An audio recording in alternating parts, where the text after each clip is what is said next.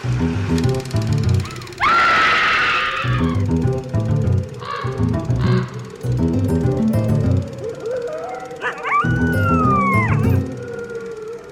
everyone, and welcome to Scream Scene, the horror movie podcast where we watch every horror movie ever made in chronological order and then we rank them from best to worst.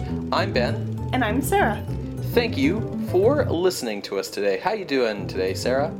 Good. It's right into October. Yes. Yes, it is. We just went grocery shopping today, and they have the little pumpkins out, and they have the spooky gloves with like monster hands printed on them. It's great. It's it's the best time of the year. They have eyeball gum. Brand name spooky eyeball gum. Mm-hmm. Oh, and as part of the best time of the year, we're having some special content down at patreon.com slash scream scene podcast. This bonus content, like original spooky music by yours truly, is going to be available for everyone at all support levels. So if, if you want to check that out, head on over to patreon.com slash scream scene podcast. I'm super excited for what's in store. How are you? I am a little tired, and I wish I had gotten more sleep, but c'est la vie. That's how the cookie crumbles sometimes. Yep. I thought you were going to say, I'm so tired of these 1940s movies that say they're horror but aren't. Yeah. Okay. So let's let's let's get that cat out of the bag right up front. I feel like so we've been having a problem with the year 1940 in particular because we haven't even gotten out of 1940 yet. We're like halfway through the year. Um We're like three quarters of the way through the year. yeah, more like that. More like that. Um and I I just wanted to say like I because like we've had more movies from 1940 show up on like the non-applicable list than like any other year, I swear. Where like we've watched movies that have advertised themselves as horror and then we go and we watch them and it's like, "Oh, it's a romantic comedy." Like, I don't know. It hasn't been that bad, but it feels like it. And I think part of the reason for this, Sarah, is that we're post Son of Frankenstein, post like the return of horror in 1939, but we're still post code and I think nobody's quite sure what horror is right now. Which is interesting because we called Son of Frankenstein a renaissance of the horror genre, both in the sense of like spooky scariness, mm-hmm. But also in the sense that like it was pushing the code a bit itself. Like we would cut away right before the wagon wheel landed on someone's neck, but you knew that person's getting run over. And that might even be the explanation for other people's reticence, right? Where it's like you don't want to go that far. Yeah. You know, you see someone else go too far and you're like, hmm, But did it go too far? Because audiences loved it. Sure, sure. Enough to make it a renaissance of horror. Yeah, I mean, so we're in this weird place where there's this clearly a demand for a genre that everyone's a little bit afraid of pushing too far because if you push it too far, it'll have to go away again. Yeah, that's fair. So I think we're we're in this awkward zone where we're figuring out what 1940s horror is. So the movie we're watching this week is The Door with Seven Locks. Oh, um, you told me it was Chamber of Horrors. It's both. it's a UK title. It's a it's a British film, and the UK title is The Door with Seven Locks. The US title that is a bit more common to find on this side of the pond is Chamber of Horrors. And this is another one of these movies where it's certainly advertised as horror, and then when I did some checking up, I discovered a lot of reviews and websites and blogs saying actually this isn't horror. This is like a murder mystery movie, sort of gussied up with some horror production value to make it seem like horror. Mm. And so I was I was nearly going to not do this movie because I was just getting so sick of these fake out horror movies yeah. and then we sort of got some encouragement from our online community to do this movie anyways. And I mean, we did do Dark Eyes of London, which was like Door with Seven Locks, an Edgar Wallace novel adaptation, and in fact, Door with Seven Locks is made by the same production company. It's literally like their follow up to Dark Eyes of London. So we might as well do this to sort of, I guess, complete the set. Um, and I guess we'll make our own judgment call as to whether it is rankable. The good, good folks over at the Rank and Vile podcast, our friendly rivals, uh, insisted that we do this and rank it. But like, they rank everything over on that show. like, I'm pretty sure like Rocky Horror Picture Show is on that list somewhere. We're a bit more strict about like our genre definitions on this show. And I think at the very least, this film will give us a way to discuss whether we continue with certain 1940s movies or not. Because before this episode, a lot of these discussions between Ben and I have been off mic.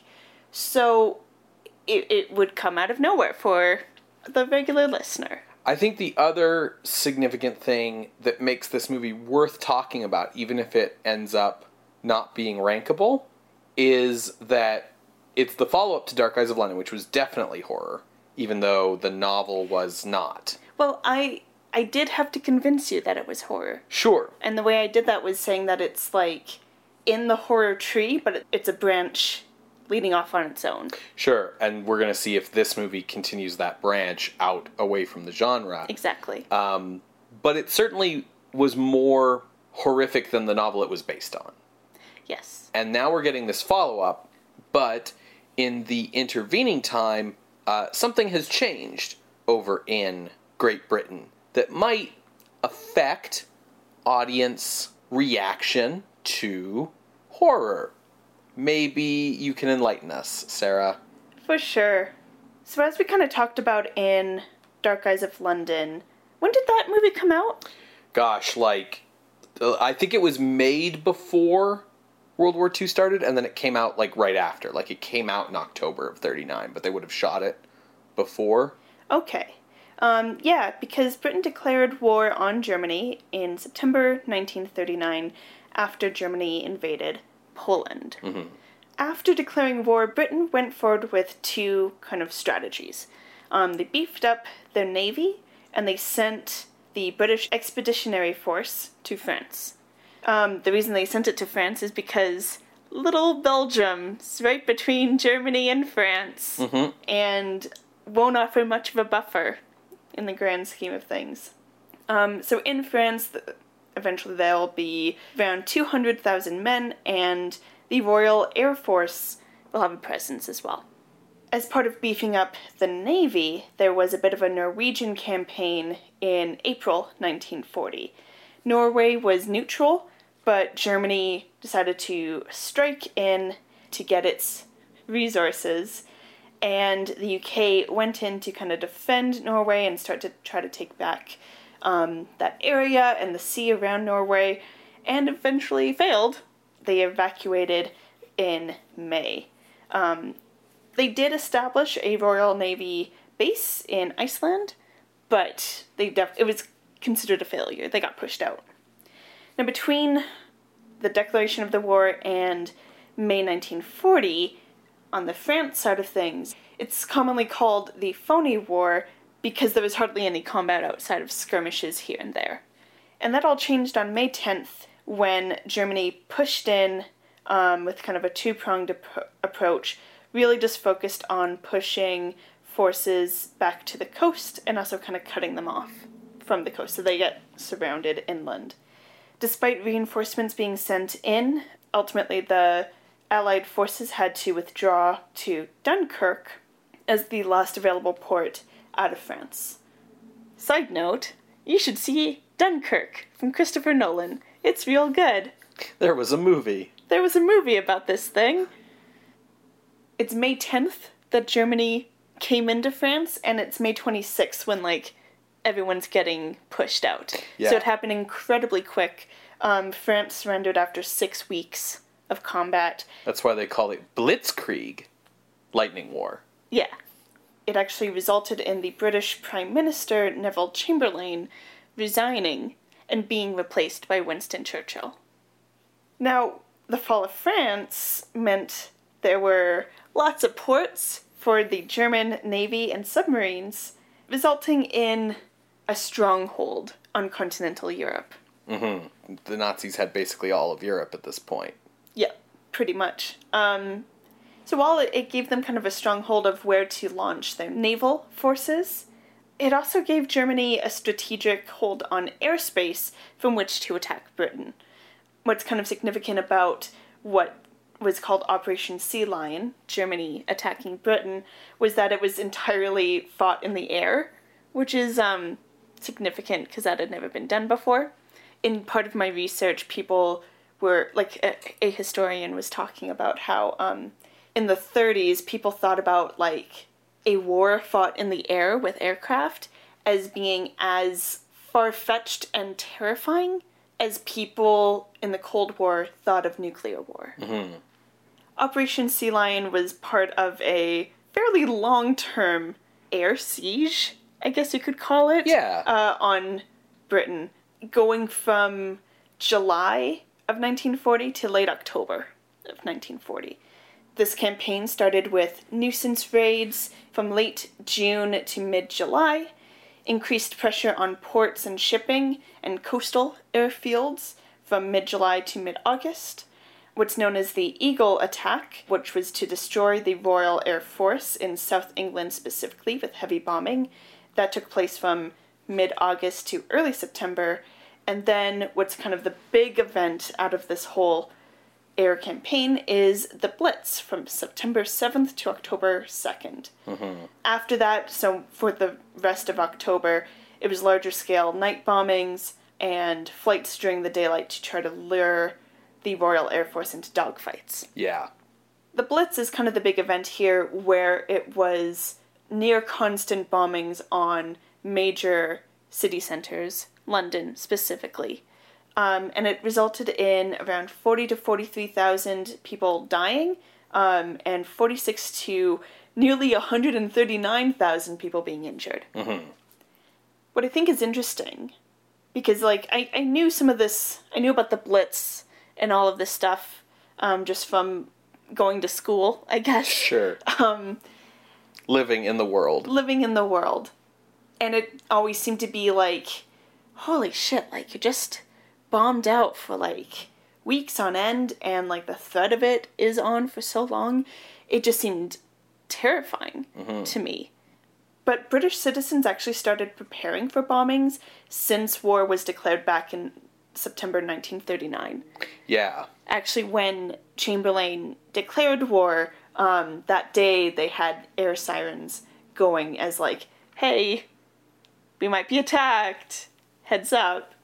But even before that, um, there was a lot of concern over the threat of attack and a lot of concern over the psychological trauma of the average citizens. Um, and historians have traced this uh, concern in, in government policies back to 1938. You know, this is the keep calm and carry on thing where the government did all these efforts to like psychologically prepare citizens to just like be cool with it basically. Yeah, to keep calm and carry on.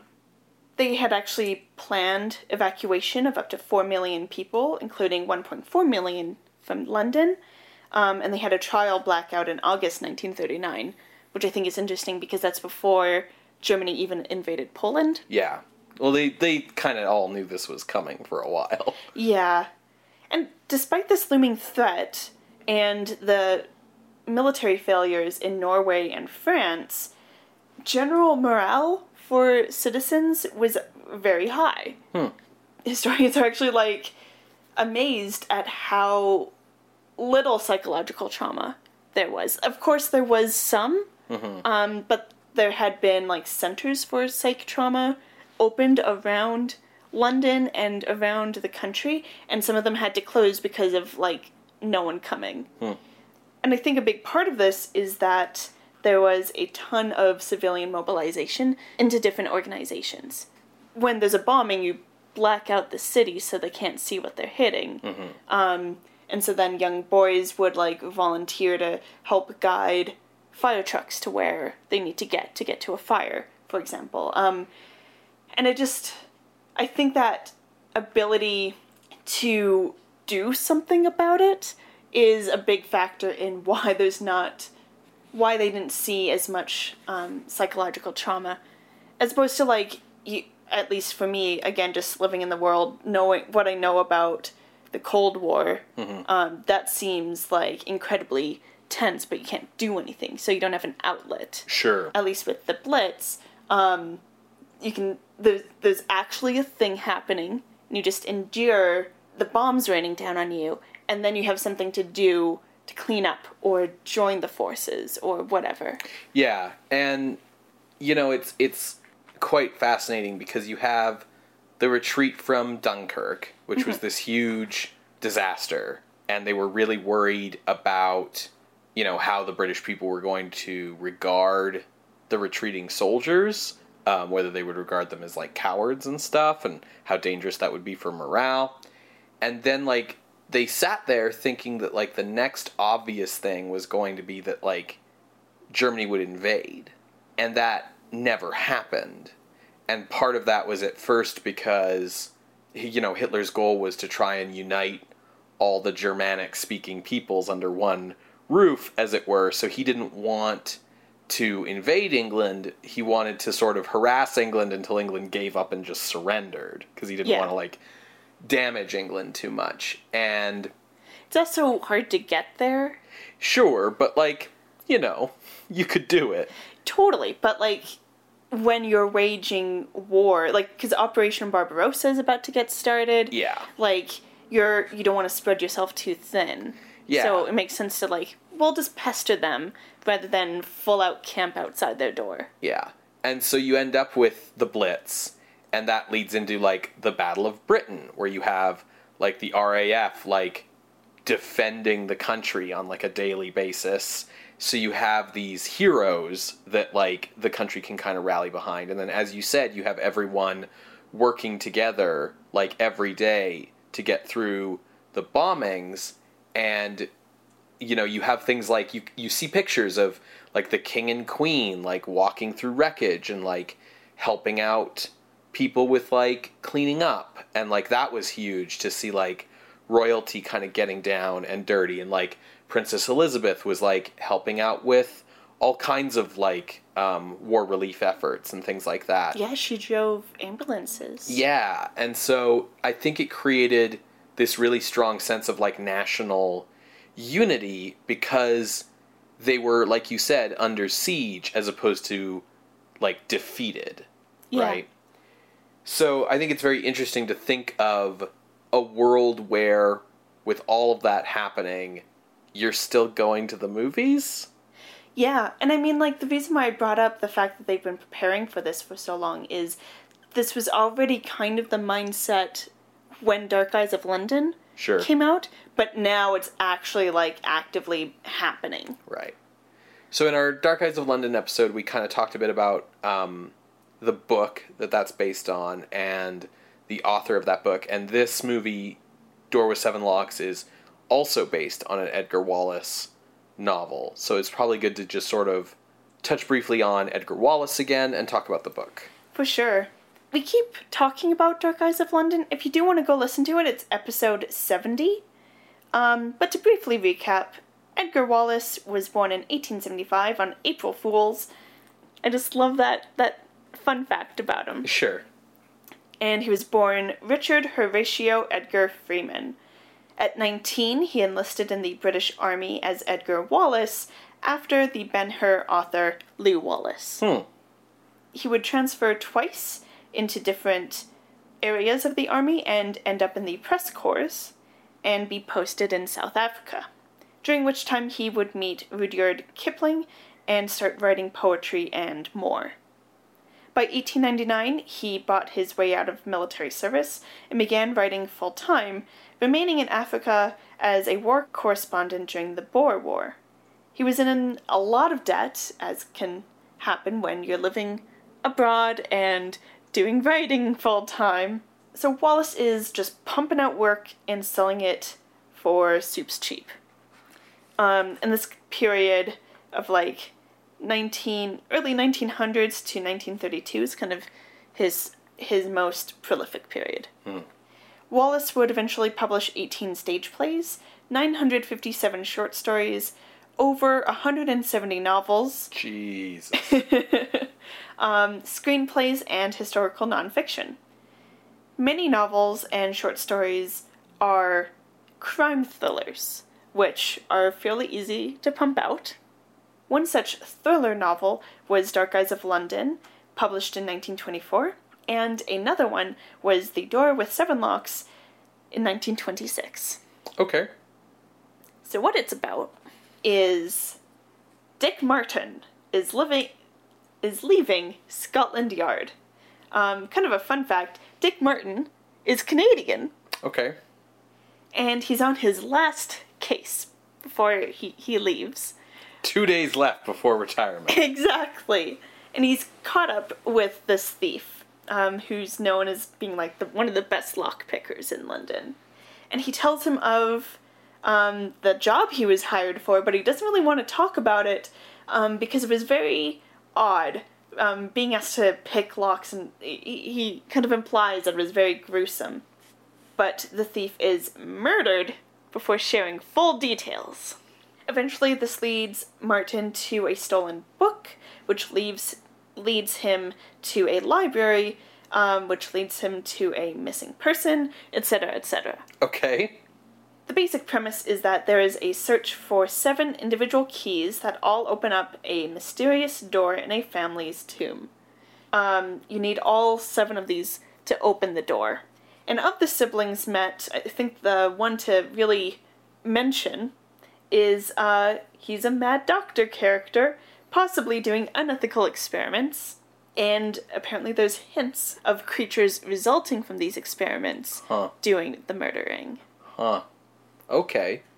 So it's definitely a crime mystery thriller, but a lot of the reviews of the book talk about how it mixes in gothic horror elements and also science fiction elements because of this mad scientist. Gotcha. So it definitely fits the current trends of the horror genre right now, but given that we're following a detective who's chasing down the bad guy, um, I would still consider this a crime thriller. Mm-hmm. So, from what you know of the film, how accurate do you think this is going to be? Uh, I don't know. Um, the Dark Eyes of London, uh, aka The Human Monster, uh, That's true, that was its US title. its release in 1939 had taken advantage of the lift on the ban of the horror genre by British censors. So they sort of took this Edgar Wallace novel, so it had some homegrown British bona fides, and then they bumped up the violence and the gore so that it pushed it into the horror category. Mm-hmm. The resulting film was a hit, but it was also a hit that severely pushed the censors' buttons. and we talked about that in that episode that Dark Eyes of London was very grisly in a way that we weren't expecting. Yeah.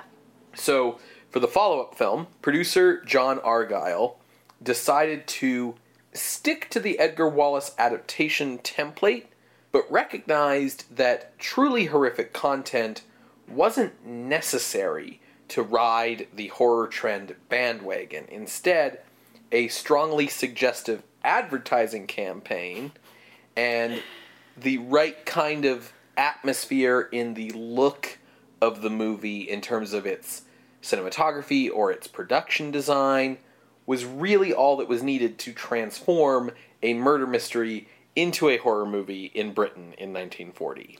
He's not wrong. The general feeling among British censors at the time, uh, in regards to horror movies, was that the country had plenty of real horrors to deal with without any sort of additional pretend ones. Which is a fair point. Mm-hmm. Um, but I mean, the tension that all of that gives you in a film, it allows a bit of a release, even though the world around you is terrible.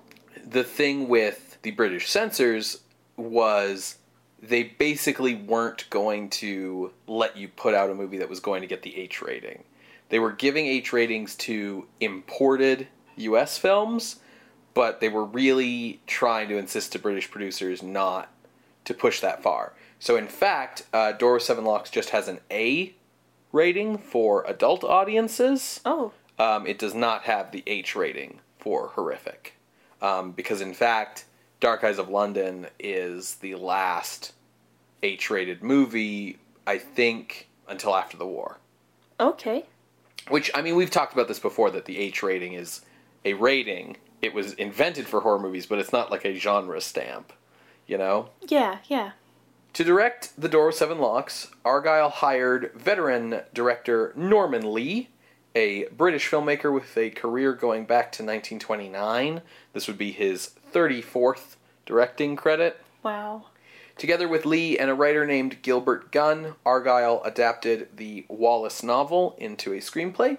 Top billed in the cast, playing the mad scientist character, was Leslie Banks, who is best known to audiences as the villainous Count Zaroff in the 1932 film of The Most Dangerous Game.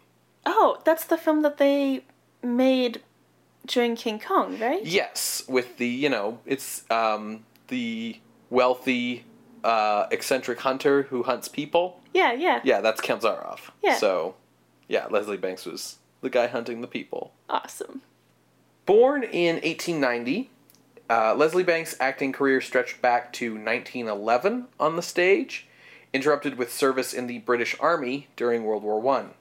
During the war, he received injuries to his face, which left one side partially scarred and paralyzed.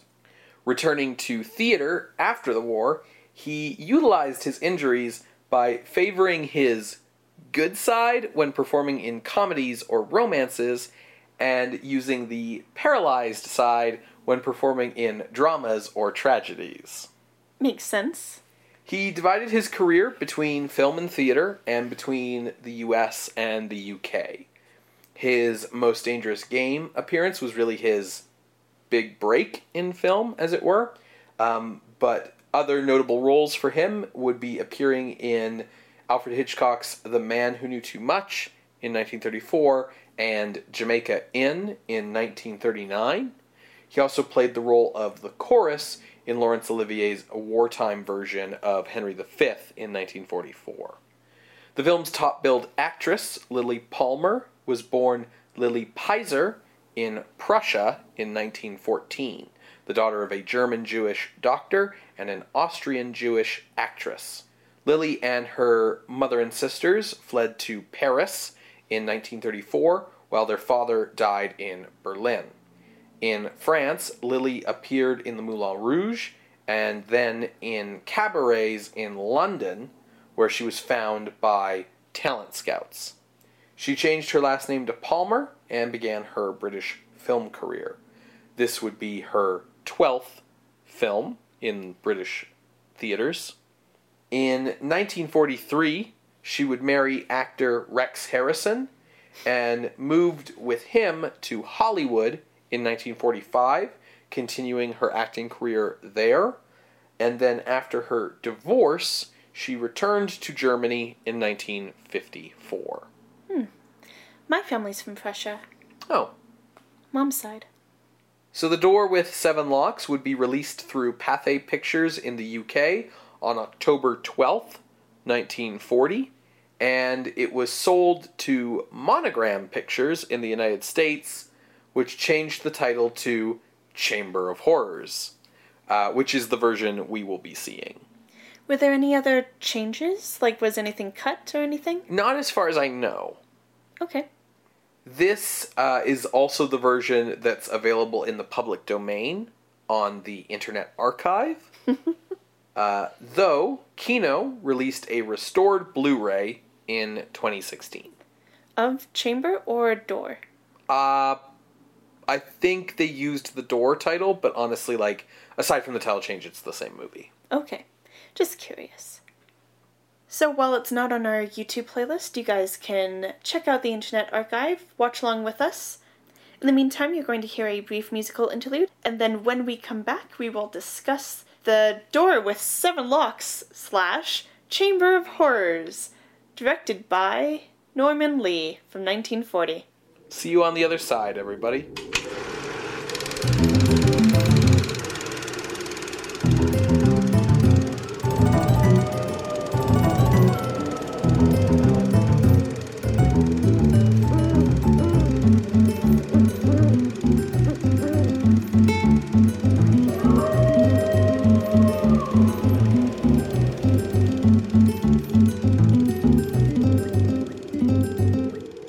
Welcome back, everybody. We just finished watching The Door with Seven Locks slash The Chamber of Horrors, directed by Norman Lee. They sure do say The Door with Seven Locks frequently in this movie. Yes, yes, they do. Yeah. Um, definitely, the retitling is trying to position the movie in a different marketing light because there is like a Chamber of Horrors in here, but like it's not as important to the plot as the Door with Seven Locks, which is like the main thing. yeah. Um, yeah, we we definitely should have sort of um, gone with our instincts on this one. I should have gone with my instincts on this one because this is yeah, this is not a horror movie at all. I mean, we sort of alluded to that at the start that it was sort of just being marketed as a horror movie more than it was actually produced by one. But even getting into watching it, like you know, I thought that stylistically it might be kind of horror esque just to get us in that right sort of atmosphere. And even then, not really. Like, the tomb is a little spooky and it's got some cobwebs and stuff, but really, this is a mystery thriller, mm-hmm. 100%. It's a very good mystery Yes, thriller. yes, yes, absolutely. Good movie. Good movie. Fun time. We had a good time watching it. It's just not horror at all. Going back to Dark Eyes of London, you know, we talked about. I was kind of on the fence about whether that movie was horror or not. Um, I was of the opinion that it was more of a police procedural. Yeah. And you, you know, you talked me into saying it counts as horror because it still had like a significant amount of like grisliness and murder and spooks and scares. And this movie doesn't really have any of that. It's all very toned down compared to something like Dark Eyes of London. Yeah, this has a lot of. Hmm. How do I put this? I would consider this horror if it had come out in like the late 20s in the way that those films tried to handle spookiness Mm. with like mysterious gloved hands and a big spooky manor and a mystery at the core of everything. Yeah, I mean it's it's very similar to an old Dark House movie, very Yeah. much so. I think the thing, the key thing that I think even if this was a 1920s movie would take it out of horror completely is the thing that it has in common with Dark Eyes of London, which is that the core of this movie is a Scotland Yard police procedural. Definitely, Like I, yeah. like I would even be able to I would be more willing to regard this as horror if June was on her own versus all these threats, but she's mm. got like a, a competent, heroic police force that believes her that's behind her like every step of the line. So this is this is a police procedural mystery. You know, Not to mention her aunt Glenda. yeah, but Aunt Glenda's like comic relief. If it was, if it was just June and Glenda, they would be threatened. Is what I'm saying. Sure, Like, okay. You know what I mean? Like Glenda's not here, you know, solving the mysteries and kicking down the doors with a gun in her hand. You know. What I Um, do like is that June could totally be doing that. Yeah, this movie does continue our trend of British movies having like better women characters in them, like in terms of them having, you know, agency. Yeah. I think a great example is like at one point there's a burglar and Dick Martin rushes in to, you know, beat him up and they're having a tussle. June wants to go in and fight too, but her her aunt slash they seem more like roommates um, is like holding her back because she's scared. Yeah, yeah. June at one point says, Let me go. Let me help. Oh, I was thinking of the line where she says, um, you know, that basically when she was younger, she could have chosen between, like, She flipped a coin and between housework and adventure. and it landed on adventure. Yeah. Making her a very pretty Two Face. Yeah. So, um, in terms of the story, it's very familiar to anyone who's watched along with the show um, in terms of the old dark house genre. Um, we start with Lord Selford. He's a crusty old British dude, and he's dying of being old. And uh, he is giving his whole estate to his young 10 year old son. And because he's young, basically the estate is being put in trust with a few people. Um, so there's Dr. Minetta, who's like the family doctor and obsessed with torture chambers and super weird and creepy, and played by the guy from The Most Dangerous Game.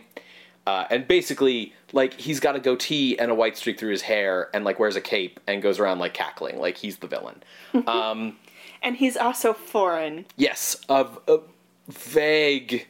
He says his ancestors are Spaniards, hence the tie to like torture devices Yeah. in the Spanish Inquisition. He seems to think that the Inquisitors are like heroes. yeah. Um, but his accent, even when he's speaking Spanish, is like an Eastern European.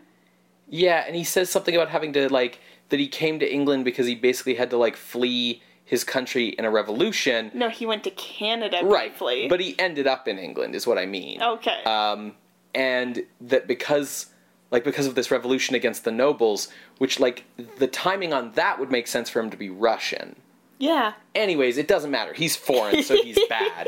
Um, but there's also havelock who's the family lawyer. Um, you know there's the family butler. There's a bunch Family of chauffeur. yeah there's a bunch of a bunch of folks. The point is that lord selford when he dies is buried in the selford tomb with the selford jewels because the jewels are supposed to be given to his young son's wife on their wedding day. And the tomb is sealed by a door with seven locks That's the name of the movie. so all seven keys are held by Havelock, the lawyer. Fast forward 10, Ten years. years. So if young Lord Selford can't get the money, like if he dies before he reaches age of maturity or something, it's supposed to go to like a distant cousin in Canada. Said distant cousin in Canada is June Lansdowne, who was raised by French Canadians in Quebec, um, which I suspect is because she's being played by Lilli Palmer, who's German, and they thought that they needed some like rationale for her accent because it just ever so often does not sound, you know, Yeah, the like Canadian backstory that Dick Martin has in the novel is basically given to June, as well as Glenda, who's from Ontario. right. So June and If, you, Glenda, if you're from Canada, you should watch this movie because it's great. I feel like Canadians like have a very distinct national identity. Of being like, hey, look, we're in this. Yeah, we get like He's Canadian. Yeah, Did we- you know? Yes, we get like abnormally excited over like Canada being like acknowledged as a place that exists.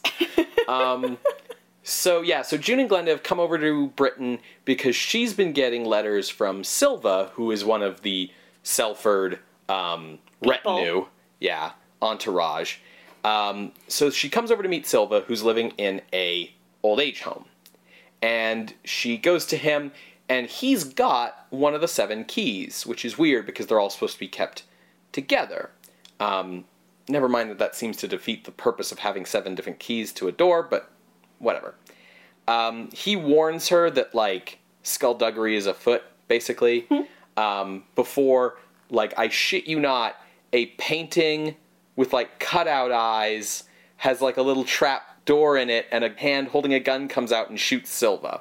It's like James Bond. yeah That's this great. movie's very much like a 1930s james bond. Like it's a mystery thriller but it's a very pulpy kind of mystery thriller you know what i mean like Minetta's very much like a proto bond villain dick martin's sort of a proto james bond like hero it's very much got that kind of flavor just without the like globe trotting adventure it's just all very you know english cottages in in the fog kind of but Still some sexism, though.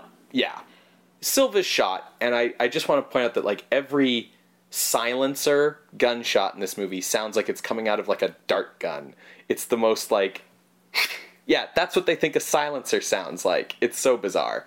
So Silva's shot, and June freaks out, so she goes out of the room to like find someone to be like, hey, this man's been shot. And she finds the like matron of the old age home, and the matron's like, are you kidding? Like this old age home has no patients. No one's been here for years. Yeah, yeah, exactly. And they go back into the room, and like the body's gone, and everything's gone. It's empty. It was all in your head, June. Yeah, you're crazy because there's no, we've never had patients here. In fact, no one else works here. June's like, well, that's fucked up. So she she goes to the police, goes to Scotland Yard, uh, and we meet our basically our hero, Dick Martin, who is a Scotland Yard detective who has just this very day resigned. But you know, June's good looking, so we're gonna take her case anyway. And him and his buddy Cor- Inspector Seed, Cornelius Seed, who is great. Um, they've taken the case and they go out to Selford Manor and do an investigation and there's a lot of you know moving pieces here a lot of running around and this person getting trapped here and that person getting caught up in this scheme there and oh this person has this key now and that person has that key now and yada yada. But basically the way it all shakes out is when they finally get access to the tomb it turns out it contains the death certificate for young Lord Selford, who's been dead since he was 10, like since his old man dad died. And there's this like like Havelock the lawyer, his son has been going around pretending to be Selford, and the whole thing was just designed so that all the people in control of the estate could just basically milk the estate for money forever. And they're they've just been covering up that like this is what happened. Um, they didn't kill young Lord Selford. He died of natural causes. Yeah, they just agreed to never tell anyone so that they could just keep taking money. So once they've sort of discovered this, um, Dick Martin ends up in a climactic duel with Dr. Minetta in the torture chamber that You Dr. mean the Min- Chamber of Horrors. Yes, thank you. That Dr. Minetta keeps because he collects old torture instruments. That fight shakes out with, you know, the truth coming out and all the answers being revealed. Minetta kills himself with a poisoned goblet. Uh, so no one basically gets arrested because I think all the criminals end up dying over the course of the movie uh, at one point or another. No, uh, they still have the chauffeur and the The chauffeur, Butler? yeah, the chauffeur who's actually a forger. That's right, and the butler who is mute and looks like if Lurch from the Addams Family had like a Liverpool like original Beatles, Beatles haircut. haircut. Yeah, Who, like, he's shown having that in the flashback or the original time yeah, period. Yeah, yeah, the prologue. The prologue. So he's had this very terrible bowl cut for 10 years. Yeah. So they, okay, so they arrested a couple okay, of lackeys, yeah, but like yeah. the Codys die, you know, and Havelock dies, and like like everyone else dies. So, uh, the kid impersonating, anyways. So Yeah. Minetta dies, and it all gets tied up, and uh, June's gonna get you know what remains of the estate, including all the jewels, which are all intact, and it's implied that she'll probably you know get together with Dick because she's young and attractive, and he's young and attractive. Yeah. And Glenda and Cornelius are going to get together. Our two comic relief characters are going to get together. Yeah, the which two I'm very sidekicks. happy happy about because they were both great, Yeah. surprisingly. Yeah. So that's that's that's the plot of the movie. There's a lot of ins and outs and running around like any of this type of movie, you know, has, but that's that's the basic of it. And I know we we kind of already discussed some parts of this movie before explaining the plot, but I think we both agree that this is a very good mystery thriller. Mm-hmm. I, I would recommend you see it. It's not a horror movie. I mean, it's not up on like the level of like what Hitchcock was doing at the same time in terms of a mystery thriller, um, but it is very like fun. It's a fun, enjoyable movie. Yeah. Um, but I wonder if because I would definitely characterize this as a thriller rather than horror, maybe we should have at least a rehashing or a reminder to listeners about what we are considering the differences between these two genres. That's probably a really good point. Um, we've sort of taken a very narrow view of what gets to go on the list. I think there's a lot of stuff, you know, and it's why we end up having episodes like this because we really don't know until we see the movie in a lot of cases. So we're just going off of what the general consensus is about, oh, this is horror, and you know, then we watch it and it's it's clearly Not. not. And yeah, we've defined horror very narrowly, and I think that's been very important because, you know, if you're going to examine the evolution of a genre, like looking at every offshoot, isn't always going to be helpful. Mm-hmm. And I think it's very important to view this movie in light of what you said about Dark Eyes of London, which is that when I was reluctant to consider that movie horror, you claimed it to be like an offshoot of horror and that anything that went in that same direction further away from the genre shouldn't be counted. And here we are. Yeah. Um, and the other thing is when you're doing a podcast that's about watching, you know, Every horror movie ever made in chronological order. it helps to weed that down a little bit. At You least a little bit. You know, like you, you can't be going like, oh well, we'll watch The Adventures of Ichabod and Mr. Toad because like there might be a ghost in the Sleepy Hollow part. Like y- we can't be doing that, you know? Yeah, for the record, it's not a ghost, it's the dude dressed up. But, anyways. Yeah. Um, yeah, I think to kind of go back to our very, very first episode, um, which is like a year and a half ago now, we know it when we see it. Yes. We know horror when we see it. It's a feeling that you get, as well as a bit of the structure of the film in terms of like, are we chasing down someone? Or are they chasing down us? Mm-hmm. Are they survivors versus heroes? Mm-hmm. And and emotional intent of the creators of the of the movie. Yeah, and I think that goes down to the writing, the cinematography, even like what the studio themselves wanted. Yeah, I think that um, you can have. You don't have to have all these pieces. Yeah. But you do need to have like more than one of them, you know, to, to really count. So I mean, you can look at any genre this way, the way that Sarah's describing between, you know, how it makes you feel when you watch it, how you feel the what you feel the intent of the movie was based on all of the aspects of its production, what the story structure was. And how well it's constructed. Sure. You know, how well does it actually convey these themes and meanings? Yeah, I think I think you can look at this with any genre, but horror and thriller are very close. And so it's very I think more important to make these distinctions because I mean everyone can kind of tell the difference between Bridget Jones' Diary and the Texas Chainsaw Massacre, Yes. but like the difference between this and you know, The Cat and the Canary is is a lot thinner. So when we look at, for example, the protagonists, that's one of the things we look at. And Sarah, you just mentioned our, our metric of survivor or hero. And the way we define that is horror movie protagonists are survivors of trauma. The horror movie itself is the depiction of the trauma they are surviving, right? Which is the other thing that will distinguish a horror movie from, say, uh, like a revenge movie, right? Like Death Wish isn't a horror movie because the protagonist has already gone through the trauma and now it's motivating them to some other action. Yeah. Um, in the horror movie, the protagonist is, you know, undergoing some sort of trauma, some sort of fear, you know, whether it's a vampire's after me or, you know, whether it's something else. And by the end of the movie, they have survived that trauma, regardless of how that trauma ended up going away, right? Like in Phantom Carriage, it goes away because um, David Holm repents his sins. Whereas, you know, in Dracula, it goes away because we staked The bad guy. Yeah. Um, so there's, but at the end of the day, you're a survivor. Yeah. And how we distinguish that from a hero is a hero seeks out evil in the world, seeks out the problem to solve. The problem didn't come to them, they came to the problem. So, for example, Alien. Right, versus, Versus aliens. Ex- absolutely, that's a perfect example. You know, in one case, Ripley's trapped with this thing on the ship, and it's through no fault of her own. In fact, many efforts on her part to not be trapped with it that she is. Whereas in Aliens, yeah, they go back to fight these things and kick In a giant gun. in a giant gun, yeah. Additionally, you know, that narrative structure of, you know, who's the active participant? Are we going to the monster or is the monster coming to us?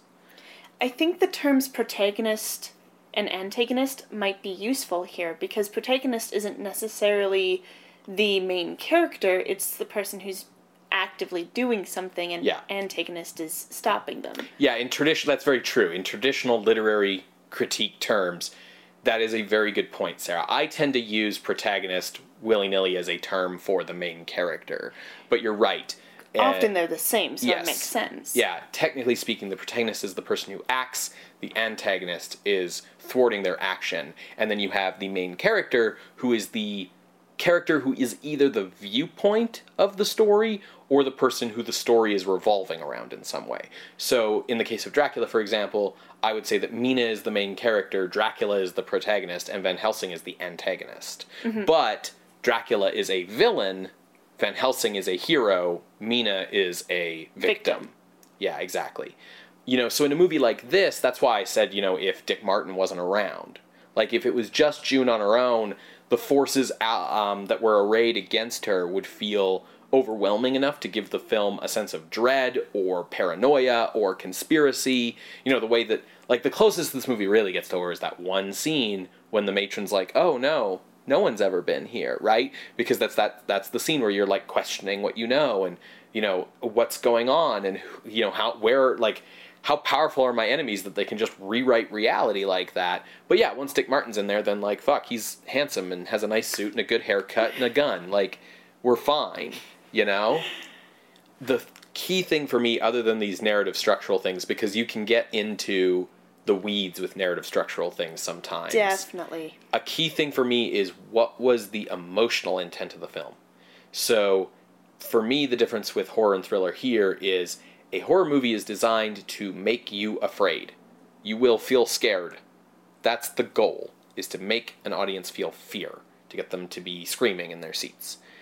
A thriller has a similar goal. It's a similar emotion. We're tickling, you know, a similar nerve. It's it's activating, you know, adrenaline in both cases. But a thriller is designed to excite you. You know, get you on the edge of your seat wondering what's going to happen next. You know, in both cases you might be yelling at the screen like get out of there, like it's the oh god, why? Um, but it's a different feeling. You you don't typically have nightmares after watching a thriller if it's done a really good job. You know what I mean? Like like you shouldn't watch North by Northwest and then go home and be like frightened of things.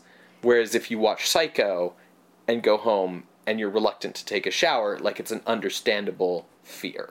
I've quoted Nanette in the past in how Hannah Gadsby kind of talks about comic structure where there's a setup and a punchline, Mm-hmm. and horror is like relieves that tension with a scream rather than a laugh. Yes. Um, and I think thriller, a thriller also drives itself on a sense of tension, Yes, absolutely. Um, but it's more of a huzzah rather than a hua. Yeah, I think I think it's it's the the result of the suspense is different. Also the kinds of suspense, but yeah, the the the result of the suspense is different because in a horror movie, you know, look out, that thing is creeping up behind you and then it grabs her and pulls her into the darkness. And in a thriller, it's you know, oh no, he doesn't know that the room he's in has a bomb in it.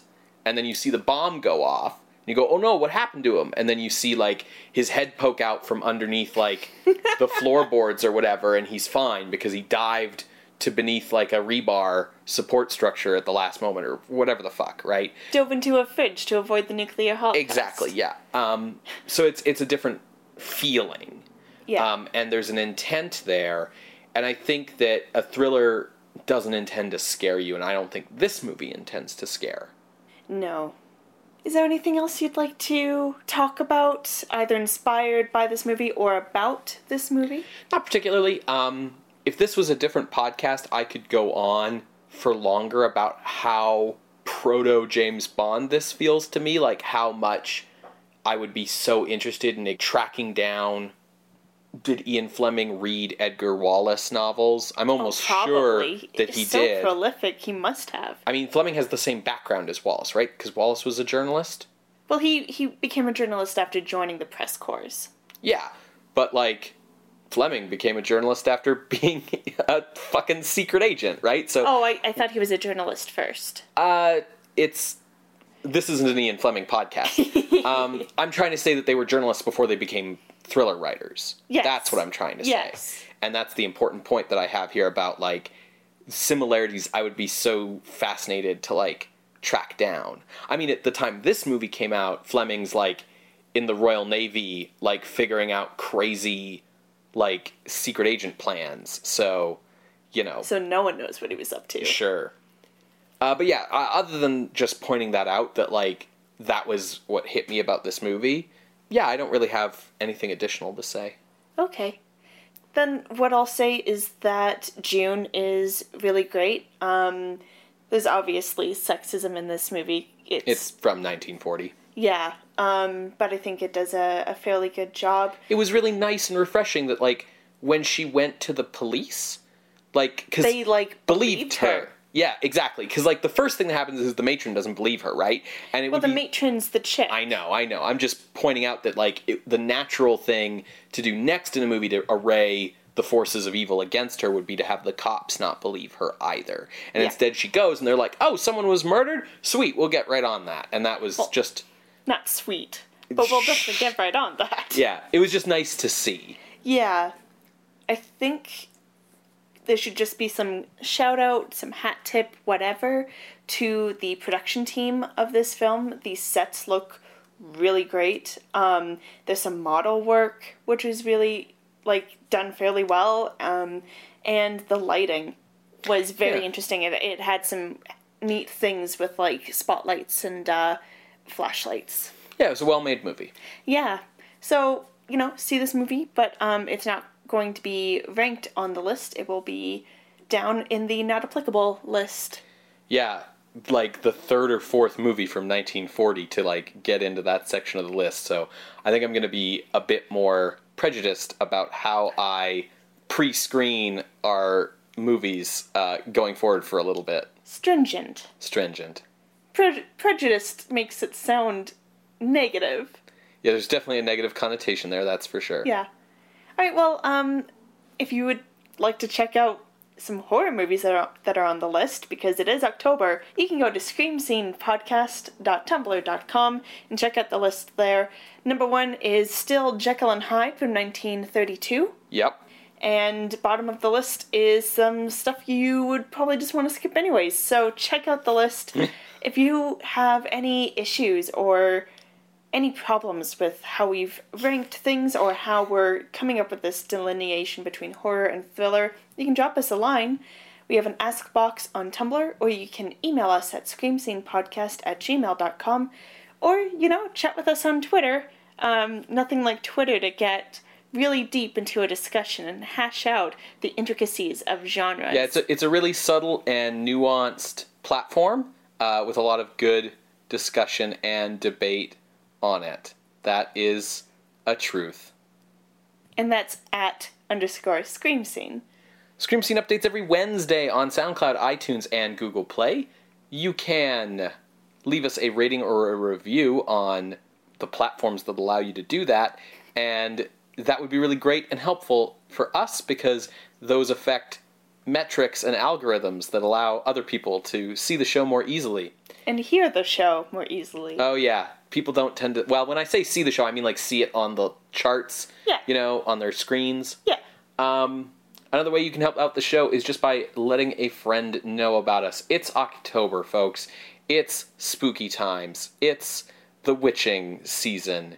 It's The season of the witch. uh yes. I'm that's not very different from the last one I said. Yeah, but it's a more popular phrase. We have some big plans for Patreon people. Let me just say. So um, you can find our Patreon at patreon.com slash scream scene podcast where you can become a patron of the night for as little as a dollar a month but uh, at the $5 and $10 levels there's access to bonus audio um, horror writings that uh, i wrote um, and yeah there's going to be some fun cool bonus stuff coming throughout October for uh, even just the one dollar level. Uh, it's going to be basically available to all the patrons of the night. Um, but you know, if you can't afford uh, even the dollar for all this cool stuff, or if you just want to support for a month and then back out once you got the extra October stuff, like we get that. That's fine. The best way you can really help the show during this haunted month is by letting a friend know about us, telling everyone you know about us, saying, hey, This is the best horror movie podcast around, better than all those others. Uh, you should definitely listen. I'm planning on making some spooky, scary music uh, that is available for patrons of any level. Um, and like Ben said, we take no offense if you join for a month and then pop out. I completely understand if funds run short. Um, you know, this is the best time of the year, as Bing Crosby sings. Yeah, not So- about this time of the year, but So um, we're celebrating down at patreon.com slash scream scene podcast. What are we watching next week, Ben? next week, Sarah, we are watching The Devil Bat, starring Oh. Bela Lugosi. Oh? Yeah, it's a PRC movie from the North Korea? Producers Releasing Corporation. Why did I say North Korea? It's fucking China. People's Republic of China. And I, I swear to you, Sarah, that The Devil Bat is horror. Okay, I cannot vouch for its quality. correct. I mean, it it quite possibly just be a ripoff of Dracula, given that Bela Lugosi and it's called the Devil Bat. Yeah, but uh, I can pr- also promise you that it's not. It's significantly weirder than that. Oh, weird. I Yeah, like it. it's uh, Bela Lugosi as a mad scientist. Excellent. He turns into a Devil Bat Maybe. and fights Batman. No. We will see you next week, creatures of the night. Bye. Bye!